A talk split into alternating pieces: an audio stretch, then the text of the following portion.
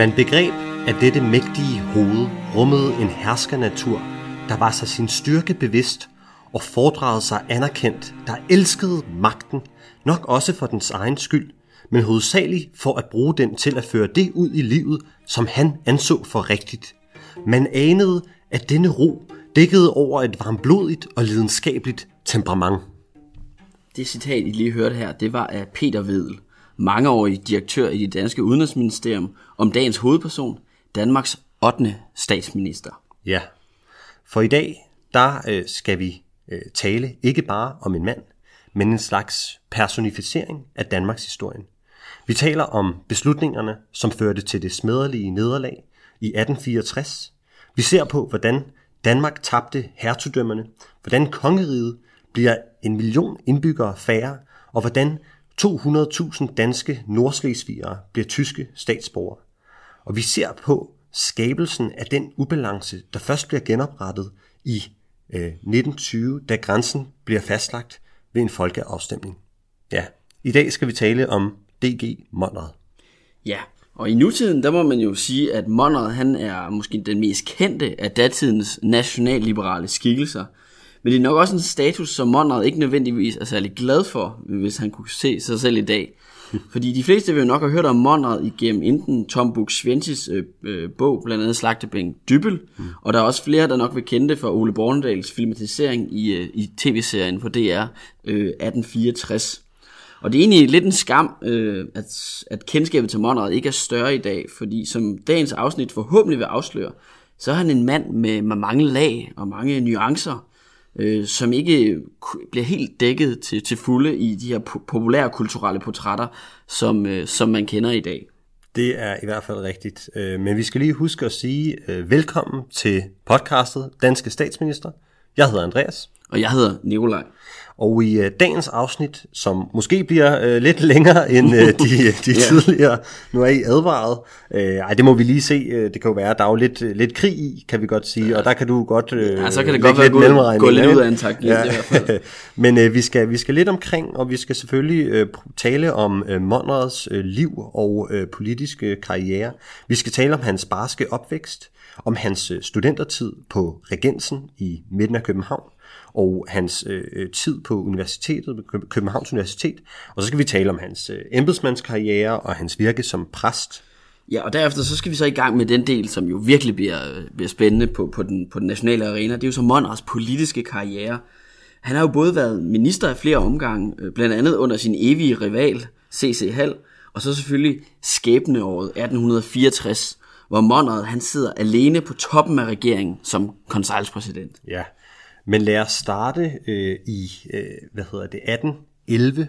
Den 24. november, der øh, bliver Monrad nemlig født, og øh, han var søn af en norsk født kopist. En kopist, det vil altså sige en, der kopierer dokumenter. Det lyder lidt øh, stenet, men, ja. men øh, det har jo selvfølgelig været vigtigt dengang. Øh, men endnu vigtigere ved Monrads far, udover at han var kopist, det var, at han var sindssyg. Og øh, da øh, faren øh, han får øh, den her diagnose, der bliver familien opløst, og Monrad han bliver anbragt først hos øh, øh, sin mors svoger, en købmand i Præstø, og dernæst hos fremmede simpelthen. Ja, og det er jo også her, at, at, at ved barndomshjemmet, der ligesom går i opløsning allerede i 1819, det vil sige en kun 8-årig Monrad, at den her lidt glædesløse opvæk kommer til at også at, betegne eller ligesom definere Monrads øh, fremtidige liv. Fordi han, han nedarver til dels det her lidt tungsind, mm. som, som, som der jo så er, er tradition for i familien. Og det er jo også lidt en, en sørgelig skæbne. Han ser faktisk kun sin mor en gang efter anbringelsen, ja. øh, før hun så dør. Ja. Øh, men Monrad, han bliver øh, øh derefter sendt til, til Præstø hos en købmandsfamilie, øh, der dog ikke altså, har særlig meget øh, tid til ham. Men, men der sker noget heldigt i Præstø, nemlig at øh, Monrad han begynder til konfirmationsforberedelse. Øhm, og det gør han hos øh, sovnepræsten og, øh, og, og øh, digteren Nikolaj øh, Søtoft. Og den her sovnepræst, han får altså øjnene op for Monrads helt særlige talent og øh, begævelse. Ja, det er jo ret heldigt, fordi den her sovnepræst, Nikolaj Søtoft, han mener altså ikke, at Monrad skal gå i, øh, i hans plejefamilies spor og, og gå i købmandslærer, Men at han skal altså studere, han skal have en videregående uddannelse. Men altså købmandsfamilien har ikke midler til at, at betale for det. Så, øh, så hatten den går rundt i, øh, i Præstø. og der bliver faktisk lavet en indsamling øh, i sovnet. Ja, og, det er øh, faktisk meget... det, det er en meget smuk historie. Ja, Men der bliver så samlet penge sammen til, at han først kommer på latinskole i Vordingborg, øhm, og for så senere hen at komme på universitetet også. Mm. Øhm, og der bor han så hos øh, en af latinskolens lærere, og det, det bliver ret kendetegnende. Det er den her lærer Vestengård. Ja. Og han, øh, Vestengård, præger Monrad politisk, men- menneskeligt og religiøst. Fordi Vestengård, øh, han er liberal og frihedselskende, og selvfølgelig, selvfølgelig et meget øh, religiøst menneske, samtidig en utrolig dygtig lærer. Og øh, hjemmet der i, i, i Vordingborg, det bliver helt afgørende for øh, Monrad.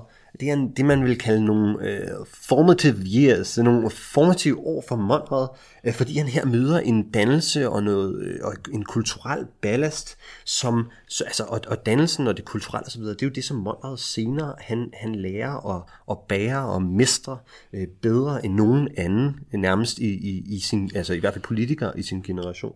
Og det tager han jo så også med videre. Altså han bliver i øh, student i 1830 øh, med udmærkelse.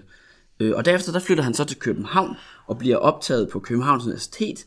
Og øh, han flytter så ind på Regensen. Regensen det er det her gamle øh, kollegie, som, øh, som ligger over for Rundetårn inde i Køb, øh, Købmarkedet. Øh, og flytter så senere hen, hen på det, et andet gammelt øh, københavnsk kollegie, der hedder Borgs Kollegium. Det er to meget prestigiøse øh, kollegier øh, i Indreby, øh, både dengang og i dag. Øh, Monrads akademiske interesser er, øh, er sådan meget vidtfavnende. Han, øh, han læser selvfølgelig teologi, men han er også meget interesseret i filosofi og ikke mindst sprog, særligt østerlandske sprog. Øhm, Det er lidt sjovt. ja, Altså, han, han- ja. han, han blev jo kendt teol i 1836 og tager så magistergraden senere de næste to år, øh, hvor han har speciale i det, der hedder semitiske sprog, det vil så sige arabisk og hebraisk. Det, er- det er meget godt gået, må man sige. Men, altså, nu, nu, nu nævner du, at han øh, bliver kant til Ol, og, og der kan man måske bare lige sige, at det er jo lidt sjovt, at man tænker, at nu bliver Monrad jo godt nok præst øh, efterfølgende. Men teologi var jo sådan det, det altså, naturlige humanistiske fag, hvis man sådan ville gå den humanistiske vej, og betød ikke nødvendigvis, at man øh, skulle være præst.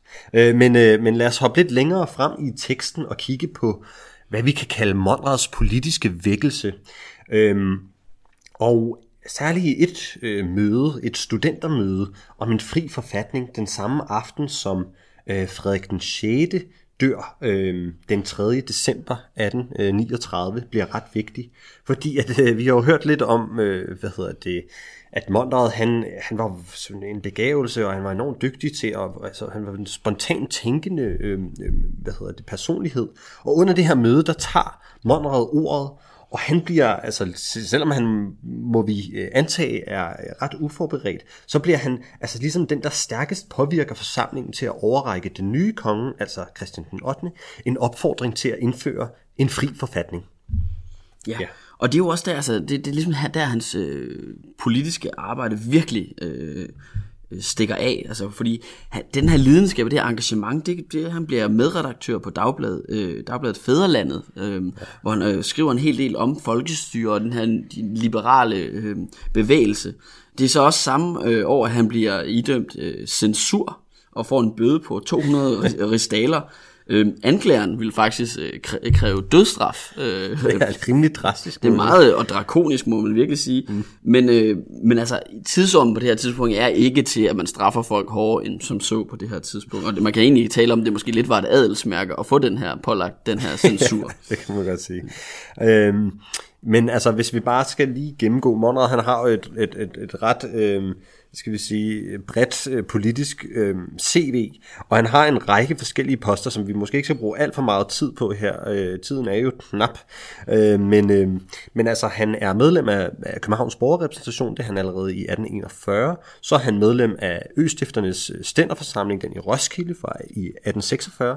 Og øh, derudover så er han jo i, i mange, mange år også øh, derefter, så er han øh, folketingsmedlem øh, for Nykøbing Falster, øh, med en lille undtagelse dog øh, i 1853. Vi skal så lige øh, slå ind her, at i 1846, der bliver han faktisk lidt mismodet over øh, sige, tingenes tilstand og tænker, Det går for langsomt, simpelthen. ja, der kommer ikke til at ske noget lige forløbig. Så han, øh, han trækker sig fra sådan Københavner-scenen, og så flytter han faktisk øh, til Lolland, hvor han ja. bliver sovnepræst i Vester Ulslev.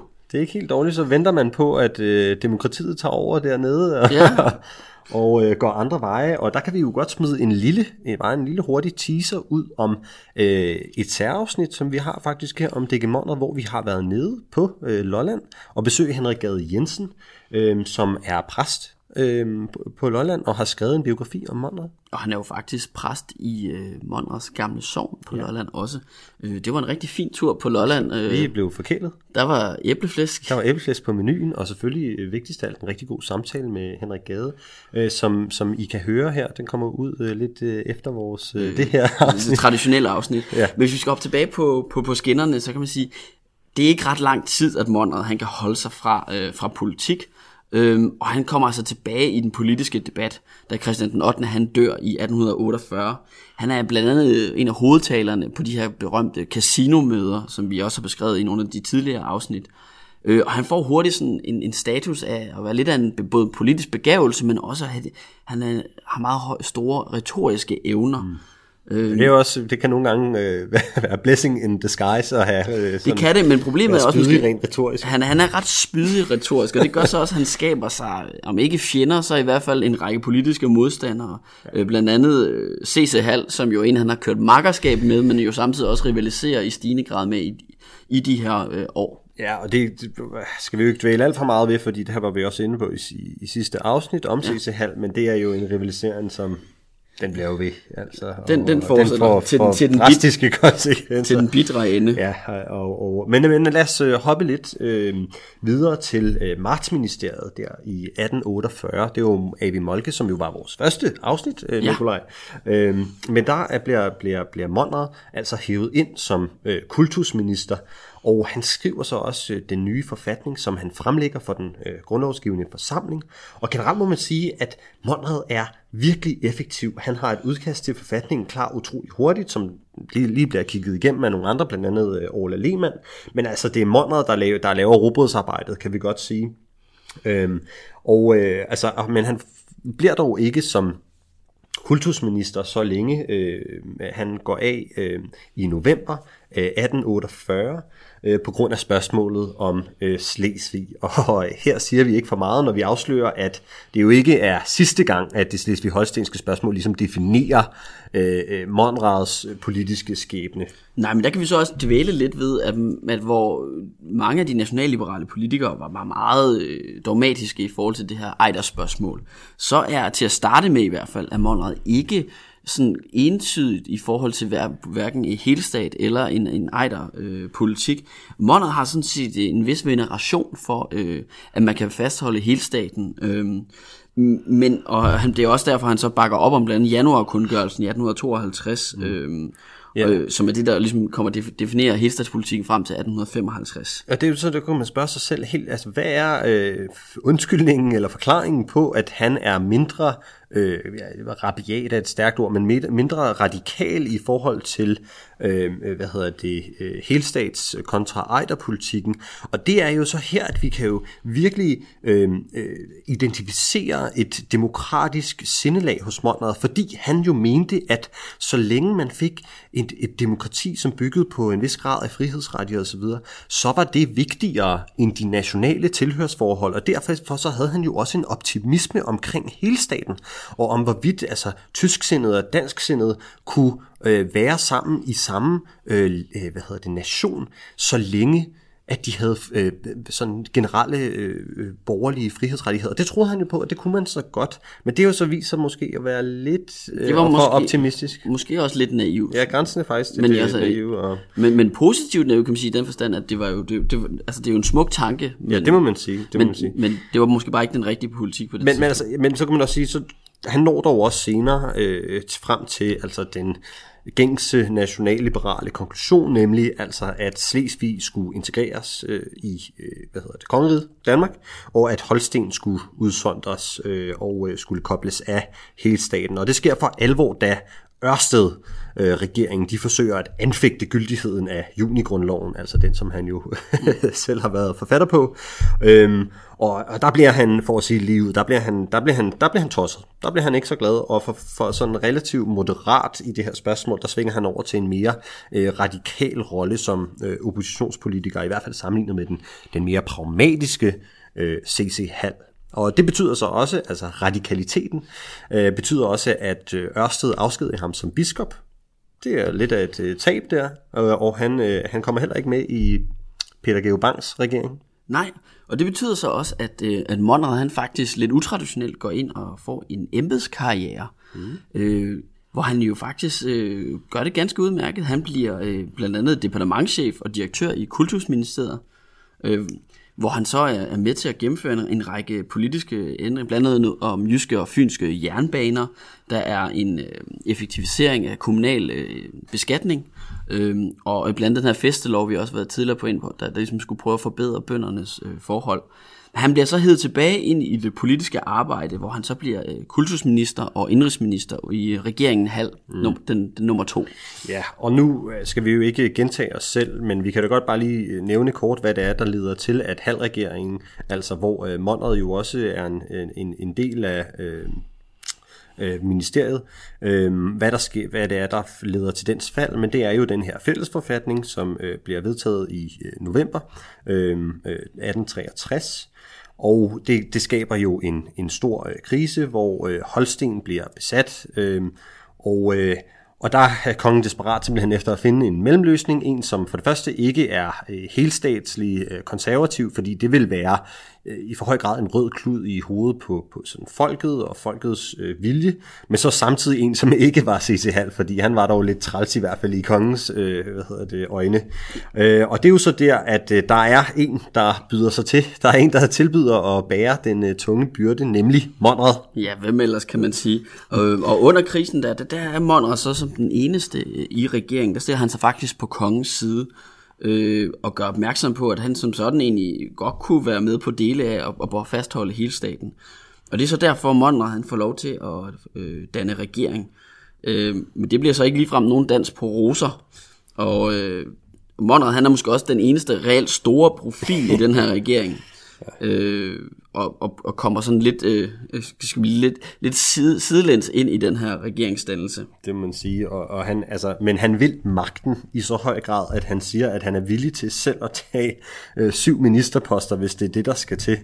Øhm, men altså Monrad må, må udnævne alle de her ret uprøvede regeringsmedlemmer, og det ser ikke så godt ud, øh, hverken på papiret eller i praksis. Øhm, og øh, altså, det er simpelthen fordi de andre nationalliberale, de vil ikke være med.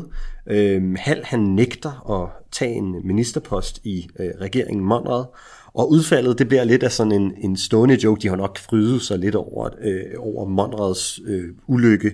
Og Monrad, han får samlet et hold af seks ret uerfarne ministre, og de bliver sådan lidt, måske meget drilsk kaldet millionregeringen. Så kan man spørge sig selv, hvorfor millionregering? Det lyder det umiddelbart. Det er, det er ikke som nogen, der har mange penge eller et eller andet. Men det er altså ikke sådan, det skal, det skal forstås. Det er fordi, at det, regeringen består af en ener, det var Monrad, efterfulgt af seks nuller. ja, De havde da lidt humor. Ja, men også en, en meget hård dom øh, ja. på baggrund af det. Øh, en meget kort periode. Øh, Monrad, det er måske også her, vi ser den her lidt... Altså, han var jo meget, meget, meget stor begævelse, men måske også en lille smule selvovervurderende. Og han, han har et, et vis storhedsvandet på det her tidspunkt. Øh, og han ender egentlig med at være en ret svag skikkelse i den for Han havde ikke nogen opbakning i rigsdagen. Øh, og, og læner sig meget op af kongen på det her tidspunkt. Og der er også mange nationalliberale politikere, som, som sådan set mener, at det er forfatningsstridigt den måde, han er blevet øh, regeringsleder på. Fordi kunne man overhovedet fjerne halv fra posten og indsætte Monrad på den måde, som det foregik der i slutningen af 1863. Mm. Øhm, og, og, det, og, og man ser det ligesom som et tilbageskridt på den her ellers løbende udvikling mod et mere demokratisk styre, og man lidt som er tilbage i det her i, i Ørsted-regeringen. Øhm, og det er der en helt del kritik af. Øhm, og, og der er også den her snak om, altså Monrad, han er reelt set øh, konsultpræsident fra, fra, fra 1863 til 1864, men det er jo så selvfølgelig kun fra, fra, fra nytårsaften 1863. Ja, det kan jeg huske, øh, altså jeg har engang har læst et interview med Slytter, hvor han siger, at det var meget vigtigt for ham at have, at der, at der ikke bare stod et årstal, for ja. han, han synes, at hans regering var, var så svag, så, så det, det var meget, det var en stor sejr, da der, der ligesom kunne komme to års, årstal i spil, og det er altså også kun lige med nød og næppe, at Monrad han opnår det, fordi det er jo simpelthen nytårsaften Ja. 63, At han kommer at, til. at hans regering bliver Ja. udnævnt, ikke? Øh, at han bliver konselspræsident. Øh, Så han sidder kun en dag i 63, men han er dog øh, konselspræsident fra 63 til 64. Ja. Ja. Men øhm, tilbage til Det, den skæbnesvangre stund, kan man godt sige, fordi øh, på det her tidspunkt, altså nytårsaften i øh, 1863, der er krigen øh, en uundgåelig konsekvens. Man kan sige, at terningerne er kastet, og, og Rubicon er krydset, og hvad man Eller- eller, eller ellers må- kan lave af... Måske i det her tilfælde er det nok mere Elben, der er krydset af de tyske tropper. men, men, men, men ja, øh, krig står for døren. det må man sige. Og det, der så er meget øh, tragisk under det her forløb, det er jo, at forholdet mellem øh, Monrad og kongen, øh, altså øh, Christian den 9., er utrolig dårligt. Øh, de tror ikke rigtig, de, de har ikke rigtig tillid til hinanden. Og man må sige, ved, ved rømningen af øh, Dannevirke, der kommer det virkelig øh, på prøve, og vi kan jo sige fra starten, at krigslykken, den går mod øh, danskerne. Øh, og tilbagetrækningen her fra, fra Dannevirke, det er sådan starten af, af februar, øhm, 1864. 1864 selvfølgelig, øhm, der, der har de været nede, altså Monrad og kongen, de har været nede for at holde so- soldaternes moral oppe, øh, men rømningen af Dannevirke, den kommer virkelig bag på befolkningen, og jo særligt den folkelige opinion øh, i København, som jo, og det har vi også været inde på før, de har jo den her eklatante øh, evne til at overvurdere sine egne, eller den danske hærs formåen. Øhm, så det bliver en, en sparet sag at navigere i både det her øh, altså parallelle univers i København, øh, fordi det er jo i høj grad dem, der definerer, hvad der er muligt rent politisk, og så samtidig øh, øh, navigere i hvad skal vi sige, de reelle forhold ikke, i jernindustrien, ja. eller øh, nærmere betegnet nede i Sønderjylland. Men, men, og det er så også her, at Monrad er måske lidt og vel opportunistisk, fordi han giver faktisk udtryk for, at han ikke, og heller ikke krigsministeren, var blevet inddraget i den her beslutning om at trække sig tilbage fra Dannevirke. Så han kritiserer det faktisk på det skarpeste. Og man kan sige, der har de historikere de sidste 150 år diskuteret, at det vidste Monrad formentlig godt, fordi både han og kongen, som vi lige nævnte før, var jo faktisk nede og besøge tropperne i få dage inden øh, det her. Øhm, og der, der er den her store kritik fra liberale kredse, er netop kongen på det her tidspunkt, fordi han, han bliver anset som stadigvæk som sådan en tysk konge, og han er en tysk sindet konge. Øhm, og kongen er faktisk så rystet over de her beskyldninger, at han faktisk overvejer at, at forlade Danmark, fordi han frygter, at der kommer en form for revolution. Øhm, og og det man skal ligesom forstå den her utilfredshed på det her tidspunkt, at rømningen af Dannevirke, det var, altså Dannevirke var det her store symbol på danskheden mod det tyske, og at man trækker sig tilbage uden kamp, det, det er fuldstændig uforståeligt for befolkningen, særligt i København. Ja. Øh, det, det, der så lidt overset her, det er jo, at, at danskerne, øh, Dannevirke ligger i, øh, hvad skal man sige, i det sydlige Slesvig, øh, og har været sådan et boldværk øh, sydpå igennem tusind år på det her tidspunkt. Men der går ligesom en floder på begge sider, både øh, vest og øst for, øh, for Dannevirke. Men de fryser til på det her tidspunkt i februar. Øhm, Det er ikke så heldigt. Nej, og ligesom et tidligere tidspunkt i Danmarks historie med, med Karl Gustav-krigen i 1600-tallet, hvor øh, Storbælt fryser til, øh, og på den måde der øh, taber Danmark krigen til svenskerne, fordi at øh, Karl Gustav han krydser øh, Storbælt. Så det samme her, der risikerer man en, en, en kniptangsmanøvre, hvor de øh, tyske tropper, og slesvig-holstenske ligesom tropper, kan, kan gå rundt om den danske stilling ved Dannevirke på både vestsiden og østsiden, og dermed kan man ligesom ind, indslutte den danske øh, øh, styrke. Og det er så derfor, at man øh, laver den her tilbagetræk, taktiske tilbagetrækning fra Dannevirke i februar til, øh, skal vi sige, Dybel øh, der ligger ved Als øh, længere nordpå. Og altså, ja. Og det er jo så også der, altså vi bliver nok også næsten nødt til at nævne Dybøl. Ja, vi, er, vi må lige komme altså, altså lige kort... lidt rundt omkring det, fordi ja. det er jo et øh, smedeligt nederlag, men jo også ret store øh, tabstal. Kan man det må sige. man sige, altså øh, der er det her øh, bombardement, og man kan sige, den her kamp om, om, om i foråret 1864, hvor man ligesom, øh, tyskerne hele tiden nærmer sig den her Dybølfæstning, der ligger og, og ligesom beskytter Als øh, og, og det kommer så til et, et decideret slag den 18. april, det er også det, vi kender som Dybelsdag i dag, hvor dan- danskerne lider et ret øh, smedeligt nederlag. Og der er lidt omdiskuteret, hvor, mange, hvor store tabstallene er på det her tidspunkt. Man taler i omegnen af cirka 5.000. Ja, men det er jo så alt, ikke? Øh, inkluderet ja, altså der er så både til fangetagene, som er sådan noget 3.500. Ja, og så er det lidt omdiskuteret øh, i omegnen af 7-8-900 danske dødesoldater, og så herunder øh, en, en helt lille tåret også. Mm. Ja, om, altså hvis vi skal prøve at forstå, hvad det er, der går igennem hovederne på øh, beslutningstagerne på det her tidspunkt, øh, så kan man jo godt spørge sig selv, altså hvorfor er det, man bliver ved med at kæmpe mod overmagten på det her tidspunkt? Altså det må jo i hvert fald, øh, hvad skal vi sige, fakta øh, på, på, øh, på slagmarken må næsten, altså det må indikere, at det er ret øh, svært og, og, og, og, og trække sig sejrigt ud her. Men der er ligesom to øh, hvad skal sige, rationelle grunde til at blive ved med at, at, at kæmpe, og det ene er jo det symbolske, som du også var inde på før, øh, altså den symbolske betydning, som Dannevirke har, øh, og, og, og som, som Øh, ja, altså det er jo både skillet mellem øh, Danmark og Tyskland, og længere tilbage var det jo også skillet, at det var der romeriet i virkeligheden øh, stoppede i en, i en periode, ikke? Og startede, eller, startede eller sluttede alt efter, i hvert fald, side det bare på. I hvert fald da romeriet var i sin videste øh, ja. udstrækning, men ja.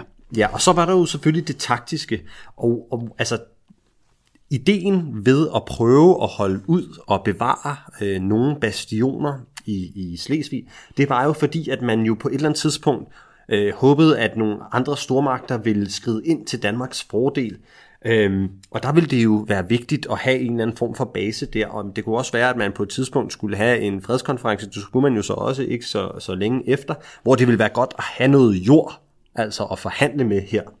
Og så håbede man jo også, der var jo også visse, særligt nationalliberale kredse, det var særligt Orle Lehmann, der, der håbede på det, at øh, den svenske konge ville øh, komme os øh, til undsætning. Og man kan også sige, som du var inde på, rømningen af Dannevirke er altså faktisk, altså rent taktisk, militærstrategisk er det ret øh, smart, er det et ret smart træk, fordi det ligger så, så utrolig udsat.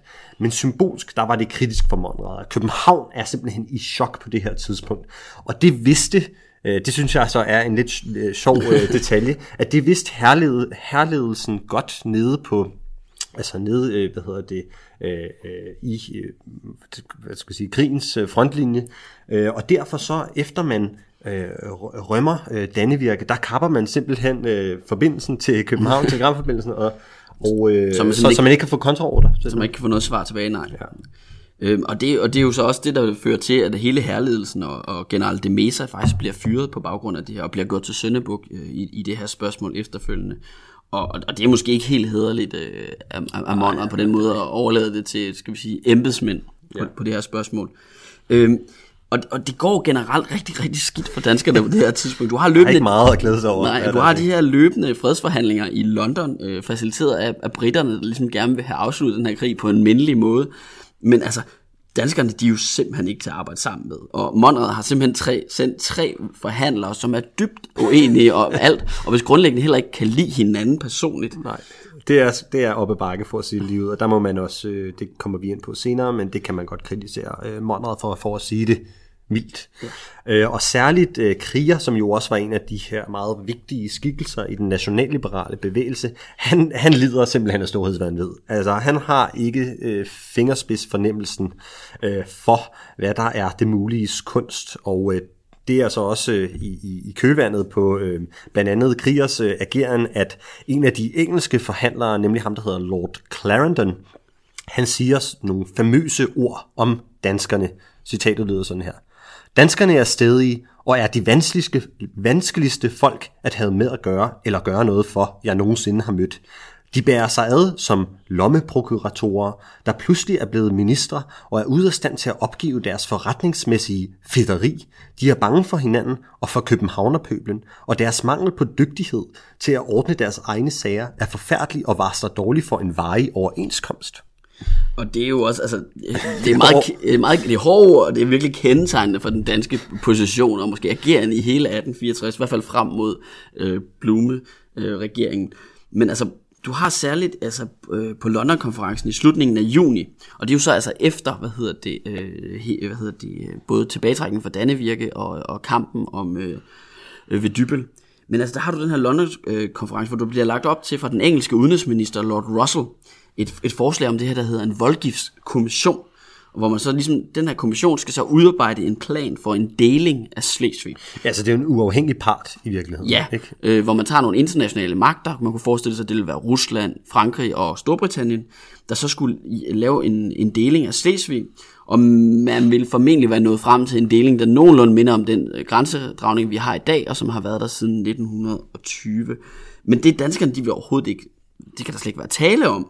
Og det betyder så, at forhandlingerne de bryder sammen øh, den 25. juni, og så kommer man altså tilbage til krigen øh, med 110 procent. Vi skal måske bare lige også øh, sætte et par ord på, hvorfor det er, at man ikke tager imod nogle af de her øh, mailingsforslag. Og det er også, der må vi også sige, at der kan vi også godt kritisere Monrad.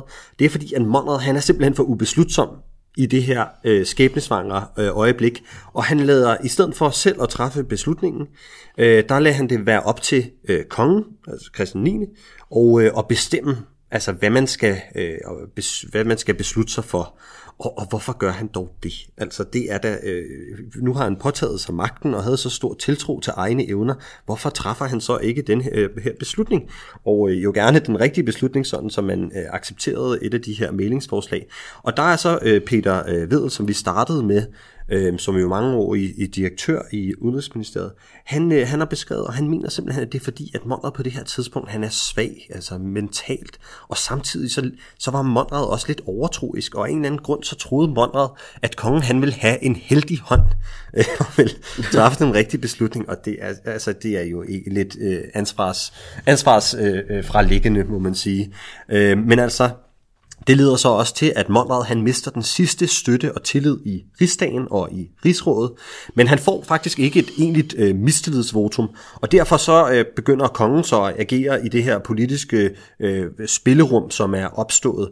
Nu vil kongen, altså nu ser han sit snit til at få øh, nogle meningsfælder øh, på toppen af regeringen, og han vil have et, øh, et, et konservativt ministerium øh, øh, stablet på øh, benene. Og der skal vi måske lige kort sige, at efter at forhandlingerne er brudt sammen den 25. juni, der har man så det, et, lige så blodigt slag, som måske er lidt mere overset.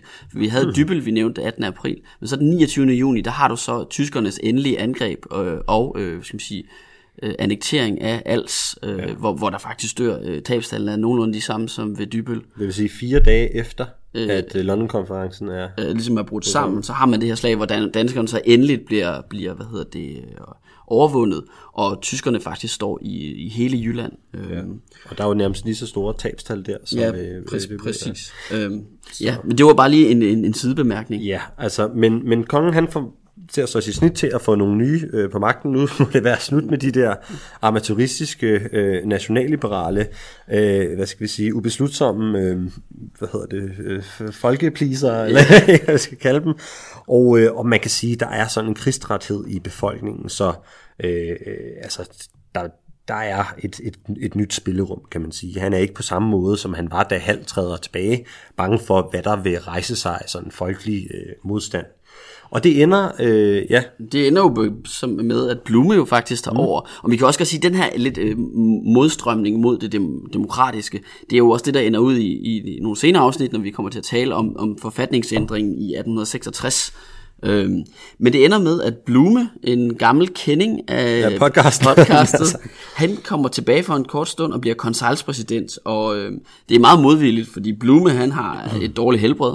Han har faktisk mistet sin egen søn i krigen, øhm, og han er træt af, at jeg skal gøre rent øh, og rydde op efter de her nationalliberale utopister. Ja, festet igennem ja. i... Øh, Men altså, det lykkes jo, det lykkes jo for, faktisk for Blume at få, få, få løst den her øh, situation, med de får indgået en fred i Wien, Og, øh, og det, det kan vi jo så rose Blume for, men, men, men, men, men der, han, at, at, han er jo, altså, på det her tidspunkt er kongen jo også på det tidspunkt meget, meget upopulær. Ja. Altså, det er lidt sjovt at tænke på, fordi at han senere hen ved sin død i 1906 er sådan en meget folkekær øh, øh, konge, og bliver også kendt som Europas svigerfar. Mm. Men, men, men, men nogle gange så er det tiden lærer alle sorg i, i det her tilfælde.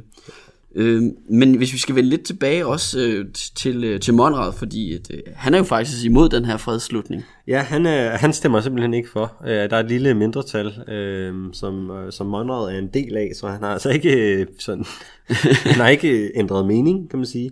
Han har faktisk nogle andre øh, policyforslag til, ja, til regeringen. Det er meget kreativt. Det må man sige. Han, øh, han mener simpelthen, at vi skal, eller Danmark skal tilbyde øh, Bismarck enten Island eller de vestindiske øer, hvis vi bare kan få noget af Slesvig tilbage. Så øh, øh, men, han har ikke lagt sig ned øh, på maven i hvert fald. Det har han ikke, nej. Men man kan dog sige, at han i hvert fald måske ikke har den store veneration på det her tidspunkt for, for Danmark. Fordi... Øh, Nej, det øh, vil være synd at sige. Altså nederlaget tager jo hårdt på Monrad, men det betyder så også, at han faktisk forlader Danmark ja. og drager til New Zealand med sin familie. Ja, som, øh, som nybygger, og øh, altså i, i, i, i den forbindelse, der fortæller han til en god ven, og her kommer et, et, øh, et meget nedslående citat, kan vi godt sige. Monrad, han, han, øh, han siger, det danske folk er et rådent folk, og ingen kan forlange af mig, at jeg og mine skal stå last og bræst med sådan et rådent folk. Og altså, øh, så det er måske meget godt, at han kan rase lidt ud der øh, ja. i Kiwiens øh, hjemland. Øh, men i New Zealand, der, der lever han så som øh, nybygger under ret øh, primitive forhold indtil 1869. Og derefter vender han så hjem og bliver præst øh, ude i Brøndbyerne. Ja, det er rigtigt, ja. hvor han er i en periode, ja. Mm. Men han forsøger så også at komme tilbage i politik. Han kan ikke lægge det fra sig, det var lidt ligesom Nej, før. Da han, han kan ikke rigtig slippe det. Nej. Men han har lidt svært ved at blive, øh, blive valgt, men det lykkes så i 1881, hvor han bliver valgt ind øh, i middelfart øh, med Venstres hjælp til, øh, til Folketinget. Men ret hurtigt... Venstre jo... Det, der, der er, I mellemtiden er partiet Venstre jo så blevet, blevet øh, et parti, Øh, men han ret hurtigt, han er ikke ligefrem en partimand, så han går faktisk imod øh, Venstres krav om folketingsparlamentarisme. Øh, og der ser vi lidt igen den her tvetydighed i Monrads øh, personer og i Monrads politik, at den har han ikke fuldstændig lagt på hylden Ej, på det, det her har, tidspunkt. Det har han altså ikke. Og, øh, og derefter så, altså, der, så svinger han tilbage igen, og øh, han, øh, hvad hedder det, er mod Estrups provisoriepolitik, øh, men stemmer dog for øh, højre-regeringens finanslov osv. Så, videre. så det var lidt, det var lidt frem og tilbage for at sige det lige ud. Det er svært at se en sådan en klar øh, politisk øh, stillingtagen. Øh, men altså, han nedlægger øh, sit øh, mandat i øh, 86, 1886. Ja, og så året efter i øh, 1887, der dør Monrad så i Nykøbing Falster, 75 år gammel, den 28. marts. Ja, og det, øh, det er jo godt nok 75 øh, begivenhedsrige år. Han har, han har været vidt omkring øh, og haft en stor betydning på Danmarks historien. Øh, et, noget vi ikke har nævnt øh, så meget i dag, det er jo det her berømte, skal man sige, var Monrad sindssyg eller ja. ej.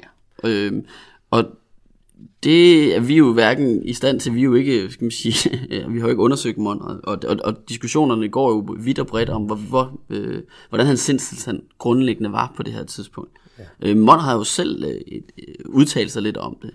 Ja, og det synes jeg faktisk siger det øh, meget smukt. Han siger, når jeg skulle sammenligne det menneskelige sind med noget, der forekommer det mig, at det store hav er det mest træffende billede. Snart er havets overflade stille og løfter sig og sænker sig sagte som den sovendes bryst. Snart kruses det let af den svage luftning, snart hæver det sig for stormen i vilde bølger. Og det siger jo lidt om, at hans eget sind øh, og hans egen sådan mentale tilstand varierede, svingede helt vildt øh, mellem det, hvad skal vi sige, øh, gale og geniale. Ja, det kan man også øh, godt sige. Det er meget stormomsust, øh, både hans livsførelse, men nok egentlig også i, i Monrads eget sind. Ja, og det er, der er ikke nogen tvivl om, at han har været utrolig øh, depressiv, manio-depressiv i, i perioder, men det er jo også sådan noget, der begynder at øh, afle en del snak og rygter, og det er svært at skille hvad skal vi sige, hvad der egentlig var fakta fra øh, sådan nogle rygter og, ja. og myter, ikke? Og, og jeg tror i hvert fald godt, vi kan, vi kan godt, øh, vi kan godt sige, at der er en del kritik, også i Henrik Gade øh, Jensens bog, af den skildring, altså de populærkulturelle skildringer, øh, øh, eller portrætter af Monrad, blandt andet i Ole Bornedal, som jo tager den helt ud til det altså, sindssyge. Ikke? Det er meget, det er meget karikeret, kan vi ja. også og, og, og, og det tror jeg måske godt, man, man, man kan kritisere. Men ja. det uh, taler vi mere om med, med Henrik Gade. I vores særafsnit med Henrik Gade om yes. uh, Monrad. Men hvis vi skal sådan, uh, samle lidt op på, på dagens afsnit og konkludere lidt, altså uh, Monrad var er jo en ekstremt fascinerende skikkelse i Danmarks historien. Øhm, og, og på mange måder, han var med i de her frihedsbevægelser, han var en stor, stor, det der alle var enige om, han var en kæmpe, et fyrtårn, en stor, stor begævelse i samtiden. Mm. Men vi har jo talt meget om det her White House potential i de her afsnit. Yeah. Og der må jeg jo i hvert fald personligt sige, jeg synes Monrad, han fejler eklatant i øh, hans ledelse af Danmark i 1864. Altså, han er jo grundlæggende den forkerte mand på det forkerte tidspunkt. Og øh, vi kommer ikke uden om det. Han agerer øh, enormt uklogt på, ved London-konferencen. For det første ved at sende de her, den her trio af uenighed afsted, hvilket jo er, må man sige, er en enormt dårlig disposition. Og så bagefter ikke at vil tage ansvaret på sig for at træffe den nødvendige beslutning, altså at gå ind på et af de her mailingsforslag, men i stedet for at udlicitere ansvaret til kongen, lige der, der ryger han ned, må vi sige, også markant ned under de 80%, øh, der skal til, før man har White House potential. Ikke? Men også at han, det har store, store altså menneskelige omkostninger. Vi skal jo huske på de her tabstal, både ved Dybøl, men også senere ved Als. Ja. Øh, og at krigens fortsættelse, øh, altså hvor han ligesom går ud i det ekstreme, at vi skal kæmpe nærmest til sidste mand og sidste blodstråbe, øh, selvom at der ikke er på nogen måde øh, mulighed for, at Danmark kan besejre den her overmægtige fjende, og ja. hvor at det jo havde været langt klogere, selvfølgelig i bagklodskabens klare lys, øh, at indgå i en form for fred, hvor man måske havde ja. lavet en deling af Slesvig. Altså vi står jo,